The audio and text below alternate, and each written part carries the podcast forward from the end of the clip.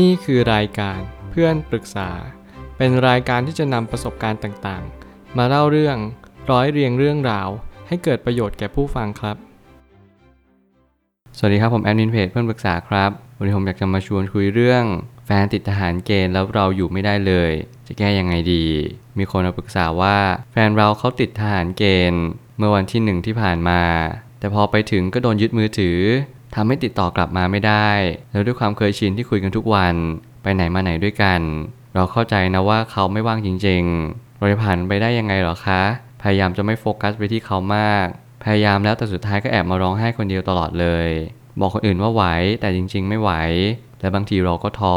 แต่เราก็ไม่อยากทิ้งเขาไปมีคนอื่น เราตั้งใจจะรอนะ แต่ว่าจะทำยังไงต่อดี แล้วก็ไม่อยากปรึกษาคนรอบตัว เพราะเกรงใจ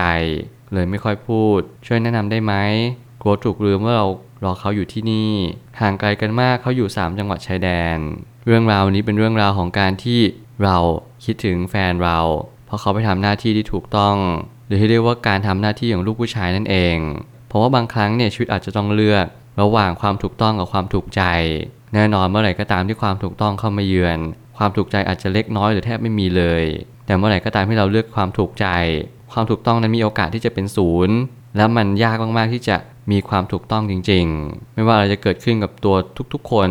ผมอยากให้ทุกคนรู้ว่า สิ่งที่เราต้องคิดถึง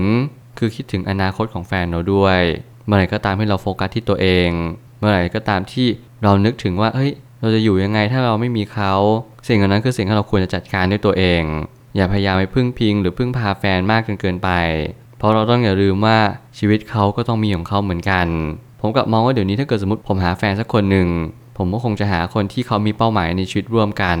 แล้วมีหนำซ้ำเขาก็ต้องมีสิ่งที่เขาทำอยู่แล้วในทุกๆวัน แล้วมันก็มีหลายคนแล้วก็หลายความคิดที่กลับมองว่าแล้วเราจะไปหาคนมีเป้าหมายชีวิตทำไม เรามีแฟนคนหนึ่งเราก็มีกันและกัน เป้าหมายของเราคือเขาและก็เรา แน่นอนว่าชีวิตจริงอาจจะเป็นสิ่งที่ดี ถ้าเกิดสมมติเรามองในมุมกลับล่ะ เรามองว่าถ้าเกิดสมมติเราไม่อยู่แล้วเขาไม่อยู่ เราจะใช้ชีวิตต่อยังไง เวลาผมคิดคำนึงผมไม่ใช่คิดรอบด้านแบบนี้ ผมเชื่อว่าการที่เราไปผูกติดกับอะไรบางสิ่งมากจนเกินไปทำให้ชีวิตเราไข้เขวหรือโดนหักเห ไปในทางที่เราไม่เคยคาดคิดว่าเราจะไปถึงและนั่นแหละจะเป็นเหตุผลที่สำคัญที่สุด ที่ทำไมเราทุกคนถึงมีความทุกข์เมื่อไหร่ก็ตามที่เราไม่มีแฟน ผมไม่ตั้งคำถามขึ้นมาว่า ปัญหาคือเราเหงาแค่นั้นเอง ประเด็นดูเหมือนจะยากมาก แต่ถ้าเราไม่เคยห่างกับแฟนเลย อันนี้คือด่านทดสอบที่สำคัญยิ่ง ความเหงามันกัดกินจิตใจของเรา เท่ากับบุหรี่ซองหนึ่งหลายคนที่กำลังปล่อยความเหงา ให้กัดกินจิตใจของตัวเอง ผมอยากจะแนะนำว่าให้คุณลองหาพื้นที่ที่คุณอยากจะไปดู การที่คุณไปไหนคนเดียว การที่คุณเดินคนเดียว มันไม่ได้ดูน่ากลัว หรือว่าเป็นสิ่งที่น่ารังเกียจเลย มันกลับกลายเป็นสิ่งที่ดูกล้าหาญเหมือนเด็ดเดี่ยวมาก ๆ ที่เรากล้าที่จะเผชิญหน้ากับความเหงา มันมีผู้คนในสังคมที่ผมเห็นคนที่เขาเดินคนเดียว แล้วเขาก็ดูมีความสุข ถึงแม้ว่าเขาอาจจะไม่ได้มีรอยยิ้มตลอดเวลา เพราะเขาอาจจะมัวแต่คุ้นคิดในเรื่องปัญหาต่าง ๆ ในชีวิตของเขา แต่ถ้าเราสังเกตกันจริง ๆ เราจะรู้ได้เลยว่า แต่ละคนจะมีมุมมองที่ไม่เหมือนกัน บางคนบอกชอบอยู่คนเดียว บางคนบอกไม่ชอบอยู่คนเดียว แน่นอนถ้าเกิดสมมติว่าคนที่อยู่คนเดียวได้ เขาก็มักที่จะเลือกอยู่คนเดียวเสมอ มันเป็นเรื่องแปลกแต่มันเป็นเรื่องจริง แต่ผมเชื่อว่ายังไงการอยู่คนเดียวก็ยังดีกว่าการที่เรามีใครสักคนหนึ่งที่ผูกติดกับเรา ที่ทำให้เราไปไหนไม่ได้ หรือที่เรียกว่าเราไม่โตขึ้นนั่นเอง เพราะในชีวิตจริงแล้วเราต้องอยู่คนเดียวให้เป็น และการที่เราจะเลือกอีกทางหนึ่งก็คือ โอเค เราอาจจะมีแฟนอาจจะมีเพื่อน หรืออาจจะมีใครก็ตามที่เขาอยู่ข้างๆเรา นั่นอาจจะเป็น option เสริมของชีวิตมากกว่า ชีวิตที่เราขาดการพึ่งพาตัวเอง มันก็เหมือนกับเราต้องการให้คนอื่นอยู่ในชีวิตเราตลอดเวลา อาการอยู่คนเดียวไม่ได้ทรมานยิ่งกว่าความเหงามากมายนัก ผมคิดว่าอาการของความเหงาที่ advance ขึ้นกว่าเดิม มันจะเรียกว่าการอยู่คนเดียวไม่ได้เลย ผมคิดว่าการอยู่คนเดียวไม่ได้เนี่ยมันสร้างผลกระทบที่ร้ายแรงมากๆในระยะยาว นั่นจะหมายถึงว่าเราไม่สามารถที่จะไปไหนคนเดียว กินข้าวคนเดียว อยู่คนเดียวหรือว่าทำกิจกรรมแบบ single being ได้เลย บางครั้งการที่เราไปไหนมาไหนคนเดียว มันก็สบายใจอีกอย่าง แต่แน่นอนถ้าเกิดสมมติเราต้องการไปคนเดียวจริง ๆ คุณก็ต้องฝึกจากการที่เริ่มกินข้าวคนเดียวก่อน ลองไปที่สาธารณชน ลองเลิกมองว่าคนอื่นก็จะมองคุณในด้วยสายตายังไง เพราะจริง ๆ แล้วทุกคนไม่ได้สนใจกันขนาดนั้น เรามาคนเดียวเขาก็ไม่ได้รู้ว่าเรามาคนเดียวเราอาจจะรอเพื่อนก็ได้รอแฟนก็ได้ ไม่มีใครรู้ แต่แน่นอนว่าเราทำตัวเหมือนกับสิ่งที่เป็นอยู่กับตัวเองทุกๆวัน เราใช้ชีวิตยังไงในณวันที่เรามีแฟน แล้วเราใช้ชีวิตยังไงในณวันที่เราไม่มีแฟน ผมอยากให้มันดูสอดคล้องกัน เป็นเนื้อเดียวกันดีกว่า ไม่อย่างนั้นมันจะกลายเป็นดูว่าโอ้โห ถ้าเกิดไม่มีแฟนฉันจะไม่ไปที่นี่ ถ้าเกิดมีแฟนฉันค่อยไป สิ่งนี้มันเป็นการตั้งเงื่อนไขที่ทำให้เราทำร้ายตัวเองในอนาคตมากกว่า บางครั้งการที่เราไปคนเดียวแล้วก็เซลฟี่ถ่ายกับตุ๊กตา หรือว่าเราก็กำลังทำกิจกรรมที่อยู่คนเดียว ผมเห็นหลายคนที่เขาทำกิจกรรมคนเดียว แล้วมันก็ดูมีความสุข ซึ่งสิ่งนี้ผมก็พยายามสังเกต ใครหลายคนในสังคมยุคนี้ ซึ่งผมก็จะเห็นว่าใครหลายคนที่มีโอกาสได้ไปคนเดียวเนี่ย เขาก็เริ่มที่จะเยียวยาตัวเอง เริ่มอยู่ตัวเองเป็น แต่พออยู่ตัวเองเป็นปุ๊บเขาก็จะติดเลยแล้วเขาจะรู้สึกว่าการอยู่คนเดียวเนี่ยสบายใจที่สุดแล้ว แล้วผมก็ยังเชื่อว่าใครหลายคนที่เขาค่อยๆฝึกเนี่ยหรือเขาชอบอยู่คนเดียว เขาก็จะไม่ค่อยเปิดรับใคร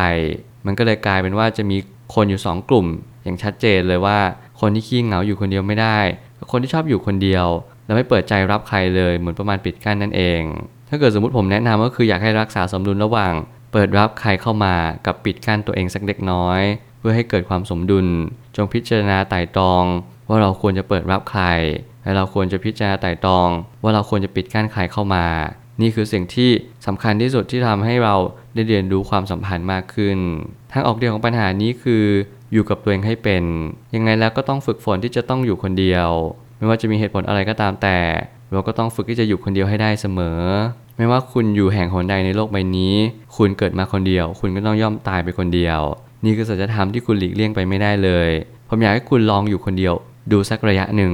อาจจะลองไปทำกิจกรรมคนเดียวไม่ว่าอะไรก็ตาม เดินห้างคนเดียว ดูหนังคนเดียว กินข้าวคนเดียว แม้กระทั่งออกกำลังกายที่ยิมคนเดียว ผมคิดว่ามันเป็นกิจกรรมที่ทำให้เราบำบัดตัวเองในระดับหนึ่ง แต่เราต้องลองค่อยๆลอง ไม่มีอะไรน่ากลัวเลย ผมฝึกตัวเองในการกินข้าวคนเดียวตั้งแต่ป .6 ตอนแรกผมรู้สึกว่าโอ้โห มันดูอายตัวเองมากเลย เราเป็นคนไม่มีเพื่อน ทุกคนต้องมองเราแย่แน่เลยสักพักหนึ่งเรากินข้าวคนเดียวไปสักระยะ มันกลับกลายว่าทุกอย่างโอเค smooth มากขึ้น เพราะว่าสุดท้ายแล้วเราคิดมากไปเองคนเดียว ความเหงาเนี่ยคือความคิดมาก ว่าเราต้องอย่างนั้นต้องอย่างนี้ต้องอย่างนู้นมันกลายว่าเราไม่มีความคิดเป็นของตัวเอง เราพยายามมองสายตาคนอื่น พยายามคิดว่าเราไม่มีค่าอะไร